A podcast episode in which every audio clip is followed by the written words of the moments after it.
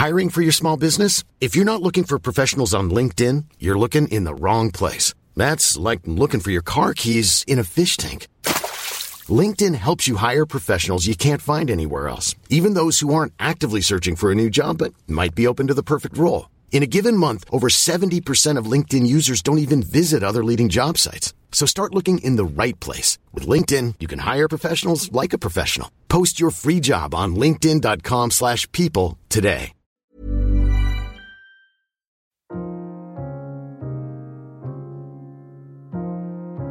Hello and welcome to Brexit Unspun. This is where we debunk the political spin around Brexit. I'm Siona Jenkins. We were promised that Brexit would save us money, as we would no longer need to make big contributions to the EU budget. But things turned out to be not quite so simple. In fact, EU suggestions that the exit bill could be as high as 100 billion euros have prompted accusations of extortion from Boris Johnson and hints that Theresa May might walk out of the negotiations in September.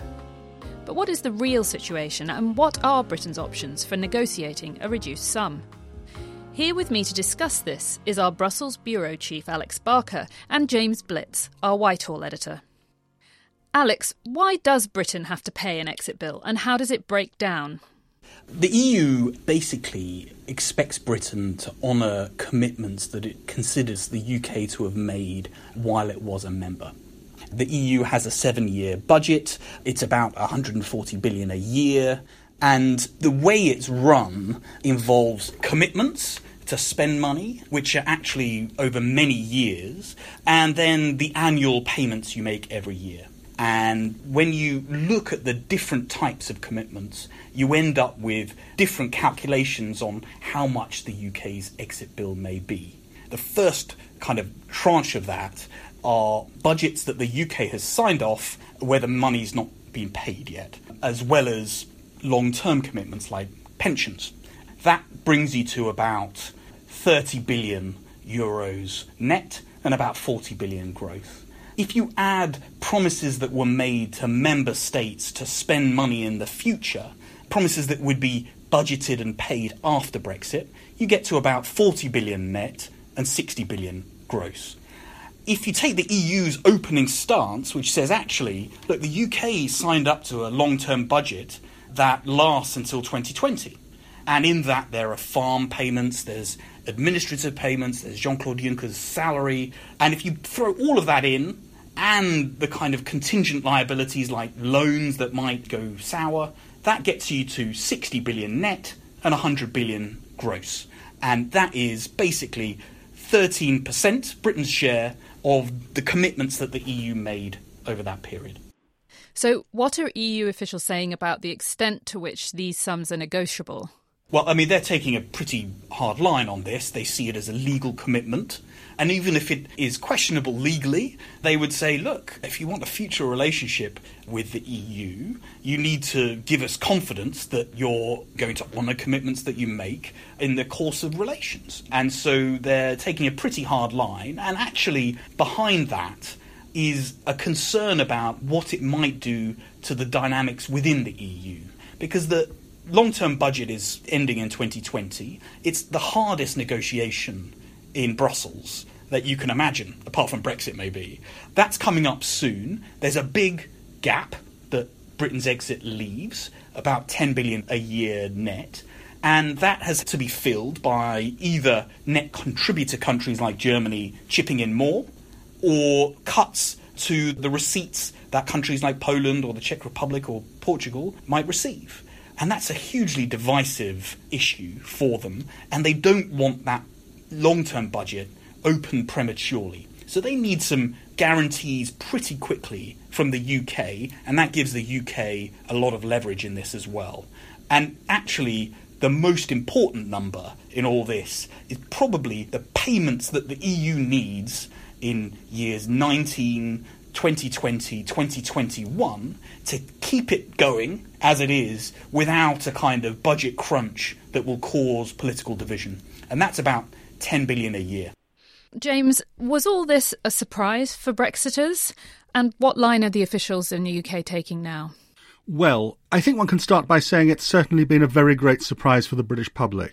If you go back to the referendum campaign uh, leading up to the referendum on the 23rd of June last year, there was very little, if any, discussion about the need for a single financial payment to be made to the EU on departure. The only thing in this area that was raised and raised very prominently was the suggestion that Brexit would lead to Britain receiving £350 million a week, which could be given to the NHS as a result of our no longer having to pay into the EU budget. And that £350 million a week figure was incredibly important for the British public and also in particular for the success of the referendum for the Leave side because it gave Leavers the impression that Brexit would actually lead to a significant boost for Britain's public services and particularly the NHS, which, as you know, has a totemic status. So the starting point of all this is that this is really a very big political shock for the public. And as the negotiation now formalises itself and begins between the EU and the UK over this budget number, that £350 million a week figure is still very much in the public mind. But British politicians, and in particular Theresa May's government, have done absolutely nothing to prepare the public for the arguments as to why the money has to be paid.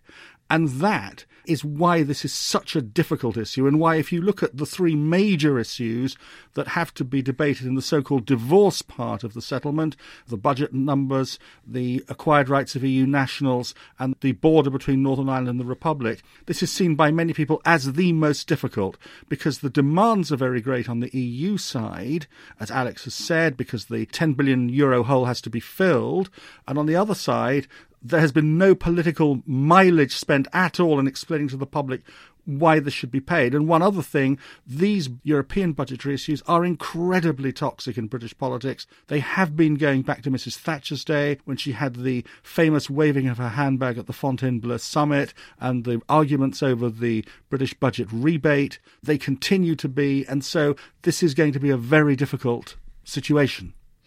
So, Alex and James, given all this, how do you see this playing out? I'll start with you, James. Well, I think it's going to play out, first of all, pretty messily. David Davis, the Brexit secretary, said that the row of the summer was going to be about the sequencing of the EU talks. And in fact, that turned out not to be the case at all. The British just gave way on how the talks would be sequenced.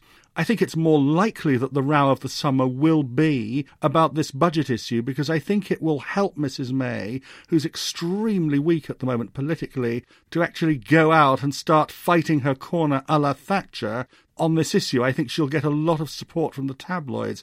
But nonetheless, come October, the British really have got to start making some hard decisions because if they don't get some kind of outline agreement on where things are going on the budget, then we cannot move to the second phase of the negotiations, which is a discussion about the future UK EU relationship and the possibility of transition. So I think at some stage, the British are going to have to decide how they're going to give way. And I suspect what they're going to have to do is look at some kind of figure. They don't deny that some kind of figure has got to be paid, but they're going to have to look at ways in which those figures can be presented in a way that appeals to the British public. And that might be about possibly hypothecating them against very specific programs, or perhaps explaining to the public that although money is being paid, this is much less than has been paid up till now in the classic EU budget payments. So there will have to be some compromise at some stage if we're to move on to a new phase of the talks. Alex?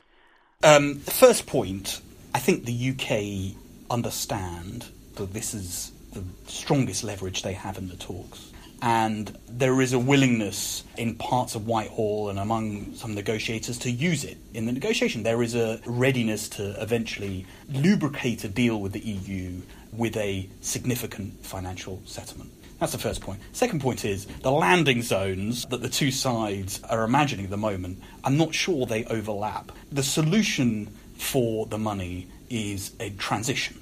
You can sell it to the British public as part of the smooth exit out of the EU while basically sustaining the level of funding that the EU need to avoid a budget crunch. The problem is that if your transition is paying for the past, that's one thing, but you're then not making your contributions that you would make as a single market member. It's not dealing with the future as well if these payments that you're making in the transition are about participating in the single market or whatever our transition arrangements are, you're building up commitments every year still that at the end of your transition period, just like in 2019, you'll have a legacy bill of promises that are made on projects, budget provisions that haven't been paid yet.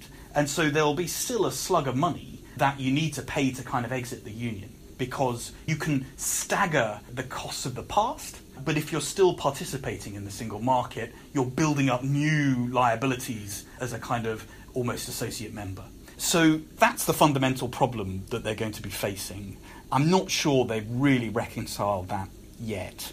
And it's going to be a long slog, and I suspect you'll see this playing out through the autumn, right up to the end of the year, potentially even further on, because for the UK to completely give way on this is to really give up their main card in the whole negotiation. Thanks to Alex and James, and thanks for listening. We'll be back next week for another unvarnished look at what Brexit will mean for Britain's trade, economy, public institutions, and private sector. We hope you'll join us then, and we'd be delighted in the meantime if you wanted to review or subscribe to our podcast on iTunes, Stitcher, or wherever you download.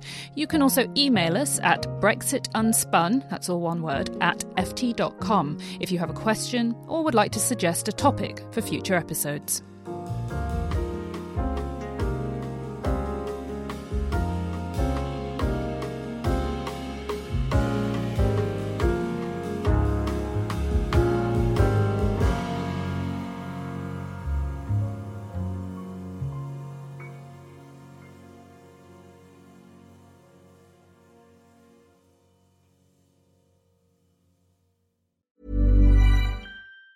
Even on a budget, quality is non-negotiable. That's why Quince is the place to score high-end essentials at 50 to 80% less than similar brands. Get your hands on buttery soft cashmere sweaters from just 60 bucks, Italian leather jackets, and so much more.